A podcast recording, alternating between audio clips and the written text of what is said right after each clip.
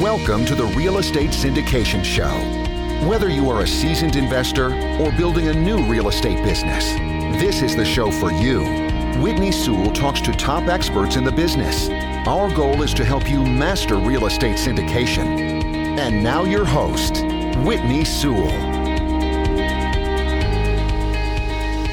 This is your daily real estate syndication show. I am your host, Whitney Sewell. Today, our guest is Rebecca Moore. Rebecca is the co founder of Starboard Equity, a real estate syndication company and a passive investor. She was able to learn the Dallas market and syndicate apartment buildings all while living in California. Through persistence and determination, Rebecca was able to move from San Diego to Dallas in the solitude of her private psychology practice to launch into fuller personal friendships and financial abundance that multifamily syndication and investing can bring. Rebecca goes into numerous things today about her transition from a full time psychologist to full time real estate syndicator and operator. It's an incredible story what she did to make that happen. I mean, even the willingness to flying many, many, many weekends from California to Dallas and networking, meeting people, educating herself to make it happen, and then completely moving to Texas to continue to grow those relationships and build her business. She goes into a, few different things, numerous different things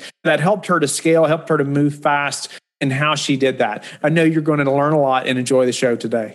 Rebecca, welcome to the show. I've enjoyed just even reading some of your bio, and it's encouraging seeing people who have seen this business, right? The real estate syndication business, and then went and learned the business and made it happen. I know you are going to be encouraging to our listeners today, both on the passive side and the active side, but just how you have managed to do this. But get us started on your background, your focus right now in your business, and let's dive into that, how you've accomplished what you have. Okay, Whitney. Well, thanks again for having me on the show. Yes, it's been a long road to learn syndication. So, the background story is that I am married to a retired now Navy officer, and I still am to a smaller degree a psychologist. And I say to a smaller degree because I only have a few patients because I've been able to leave that life behind. But initially my husband and i we had a number of single family homes that we would buy in places that we were stationed. So we had some in virginia we had one down in corpus christi. And as we were moving toward retirement we said gosh what are we going to do with all these houses? So we thought maybe we'll get a duplex or a fourplex or something along those lines and with that we started to seek out people to help us learn how to do multifamily, but on a smaller degree. We didn't even know about syndication. And so that's, in a nutshell, where we started. Okay. Because you all were moving around, you started buying rentals or single family homes in those locations. What did that grow to approximately, or how many homes before you realized about, hey, there may be a better option out there called syndication? Only three homes. But again, they were all spread out. And so we had property managers for each of them. So we felt pretty comfortable having places far away from us because at that time we were living in San Diego. So again, far away. So, you know, again, as the retirement was coming up, yeah, that's where we thought we need to put this all under one roof. What exposed you to the world of real estate syndication? When we started looking for folks that could teach us how to buy a duplex, we went to an REI expo and listened to multiple people talk about buying apartment buildings. And that's where we were introduced to the idea of syndication. And so we found a person who had his educational program. And we thought, okay, well, this sounds very, very interesting. And it ended up, we both, Warren and I, we looked at each other and said, well, let's try this out. But this person was located in Dallas, Texas. So the following week, after being out in Anaheim listening to this person, we flew out to Dallas, listened to what he had to say, and basically was, I have an education if you want it. Here it is. And so Warren and I said, yes, we would like to be educated about syndication. And that's where it all began. Nice. Now, it's awesome that you all jumped right in. You found a program or coach, mentor. What were a couple of the next things that happened that helped you to move fast? Well, Warren had to take over a squadron there in San Diego. So he basically said, Rebecca, you go ahead and go to Dallas and learn. like I have a 40 hour a week job as well. But every weekend that I could, I would go out to Dallas. I would fly out there when this mentor was having an event. And within the events, you know, there was so many people to network with. And I was able to find a person to partner with. And that's where I really started to dig down into the numbers and learn the numbers, as well as with each event, we would go to properties and I would learn what at the time what a C class property was and how you can add value to each type of property and to the apartment itself, to the interior, to the exterior. So learning each piece was incredibly valuable as well as the market. So I would stay on the tail ends of the weekend on a Monday and a Friday and I would tour these properties with the brokers in order to create relationships. So it was a lot of work, but that's how I was able to learn more and more about the business in a state that it made sense because in California, you're not buying for value add necessarily, it's more appreciation. Yeah, you know, it's interesting. A couple things I wanted to bring out there because you didn't let the distance hold you back right? I mean, you were flying there on the weekends to meet people, to learn, to educate yourself, and even found a partner through that process. But also, you didn't let your JOB, the time of the JOB, hold you back either. And I just stressing to listeners, this doesn't just happen because you just done a couple hard things over a couple weekends. It's like you have to be willing to go out there and make things happen. I mean, you were working full time, a full time family as well. You know, I have a very similar story when you were flying over the weekends to go learn this. I mean, you had expense there, you had time away from family. That's what it takes, right? More times than not. But how did you manage that much time spent, say, away from family or your husband or your practice, even? How did you juggle that during that time? Well, as you were saying, you just have to make it happen. So let's estimate it was about once a month that I was going out to Dallas. And so, again, those tail ends, you just have to take those Mondays and Fridays off. Again, once a month, it's not going to hurt your job. For me, I was able to eventually get into private practice. So I was making my own hours. However, before I was working in a hospital, you just have to take the time off. You have to square away family matters and budget so that you have that extra money to get that plane ticket, to stay in that hotel, to have the rental car.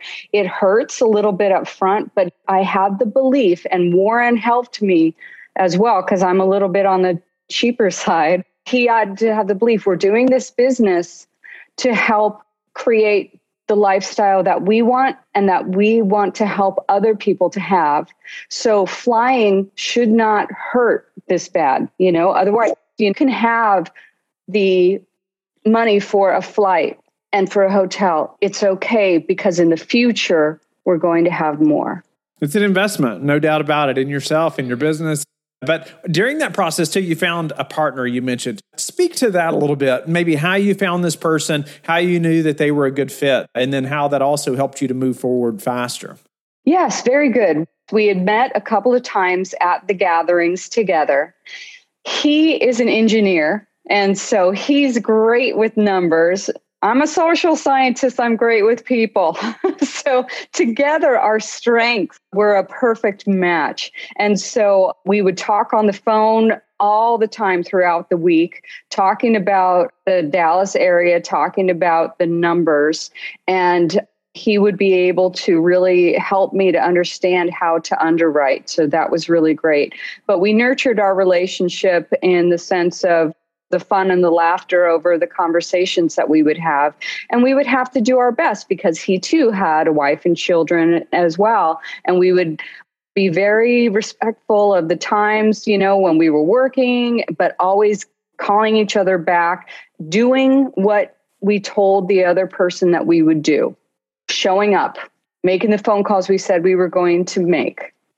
Was he local there to where the Dallas market or where you were flying into?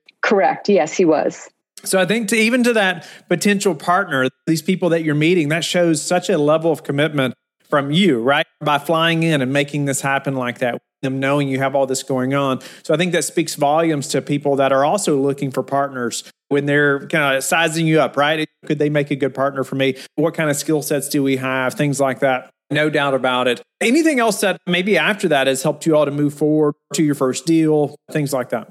In getting to know the market very well over the years, then I've been able to accelerate my purchasing power by knowing the markets that I liked out here in Dallas.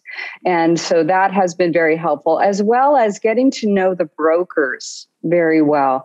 So, again, on those tail ends of the weekends, taking them out for coffee, making sure I would tour a property that I liked it's an efficient use of your time to get with that broker and to do something very productive because they want to see your face. They want to get to know you face to face rather than just, let's say, the California buyer, which has that. I say they have these quotes that I'm putting up for those people can't see it. You're considered, oh, the rich person who can just throw their money around, which isn't always true for all of my friends out there in California who know that that's not true. However, they want to build a relationship with you to know more about your personality and that you're actually going to follow through. You're going to show up. So it's a great way to make your time when you're traveling from out of state for yeah, people. I've seen it personally so many times. When you are willing to fly there, it not only affects the people you know you're potentially partnering with, but brokers. I mean, everyone sees that you are committed in a big way. And to flip that a little bit, how did you decide that that was worth doing? Your husband, I mean, was he on board with that? How did you all decide that hey, it's worth it to move there for this? Well, that was a heart wrenching decision. It, all based on making our business grow because love the beaches of California, I love the weather, not so much the taxes and a few other things, but it was hard. It was very, very, very hard for me. But my husband, being an Air Force brat as a kid, naval officer, he's moved everywhere. It was easy for him to make the move. Dallas is where we've also made a ton of friends through our group here. And now that this is where our properties are, and many of our investors are as well, you know, ready made friends are here and we hope to grow our business much more. So I'm getting used to it now. Yeah. so it's a nice place. Speak to how you even grew that investor base. Yes. Well, luckily, with our group that we started in and learning syndication, and many of those folks who have joined the group, they became our investors. And so it's sort of ready made, which is really nice. And because I would fly out all the time and I would show up, you know, again, show up, show up, show up, and always be at all the events, the more and more people that I would meet. And so those are primarily my investors. Now I go to all sorts of real estate events and meetups and educational events. And so that I can meet more people and get investors that way and again, it just speaks to your willingness to travel and to make it happen. And amongst all those things, I just always stress the listener because my story is similar. It's not like you have to have all the skills in the very beginning to get started, right? You just start making it happen and being willing to put the time in, which you definitely have done. So, what are some ways maybe that you have learned over the last few years to improve your business or ways you've done that that we could also apply to our business? Yes. First of all, I've hired a VA. Nice. For the first time. That's kind of the new thing to be able to do some of the small tasks that is not an efficient time for me. So that's been a great way for me to scale a bit. Also, by the time we had our fourth syndication, our team has hired a asset manager and that has been very efficient as well to help oversee a property. Also, another way that we have, let's see, grown in that sense is using a program to be able to have outreach to our investors.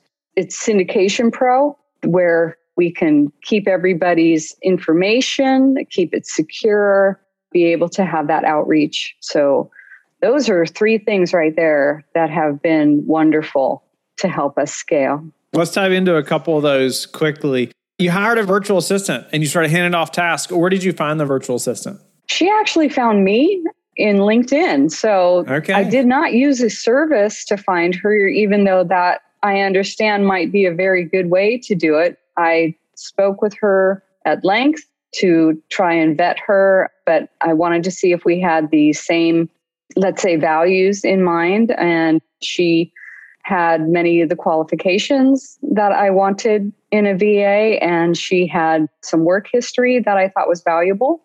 And so, so far, so good. What were some of the tasks you first handed off to her? A lot of it is the social media that I do not like to do. And it's simple, just posting and a little bit of interaction is what I've had her help me with. And then some very easy spreadsheet work. Where's she from? The Philippines. Okay. Yeah, that's awesome. No, they're great people there. I've got a whole team there. Wonderful. Of virtual assistants. Yeah, great people, very hardworking. One's resource that I personally use is called onlinejobs.ph. I found a ton of great people in the Philippines there, just so the listeners know. That's neat. I've had some reach out to me just like you're talking about. I've not hired anybody that way, so it's neat to hear that you have. What about the asset manager? How did you find that person? How did you all find an asset manager and know that they were qualified? Well, luckily, one of my teammates found our asset manager, and this person actually worked at the apartment building that my partner lived in. And she, the asset manager, has 15 years of professional management behind her. And so I must give them all the credit that they were able to vet her and get along with her really, really well. And so again, with her asset management skills, we were very happy to bring her on as part of our team. That's awesome. I'm always interested in how people found the right fit or the right person to bring onto their team because it's such an important decision, right? Hiring. What about what are some daily habits that you have, Rebecca, that you are disciplined about that have helped you achieve success? I don't know if it's a good one or a bad one, but as soon as I get up, I go right to the computer, which isn't necessarily a good thing. But I am incredibly disciplined in putting my work first. I don't watch TV really. I'm disciplined. I don't do Facebook. I don't do tasks that just are mind numbing, really. I stick with the job, maybe to a fault. but on the other hand, it's almost addictive in its own way because I really love to underwrite. What is this next building? What does it bring? What are the returns on this next building? And so that might be an addiction in itself, enjoying doing the underwriting. On that note, how did you gain a deep level of understanding of underwriting? I really do have to give my friend Dustin Miles a shout out because he was the one, he's the engineer who was able to really give me the understanding of the numbers on a real deep level. And by him allowing me to be his protege and telling me how the numbers work, really, really helped a lot. And then years and years of underwriting myself, you get to understand how it's almost like a living, breathing entity. It's sort of strange how the building, how it works itself, even on the number sheet. It's fascinating, really. Yeah, it is interesting to see that happen and just how you start to think about that process as you're doing new projects, new properties. And time and time again, I think you just continue to learn and learn and learn.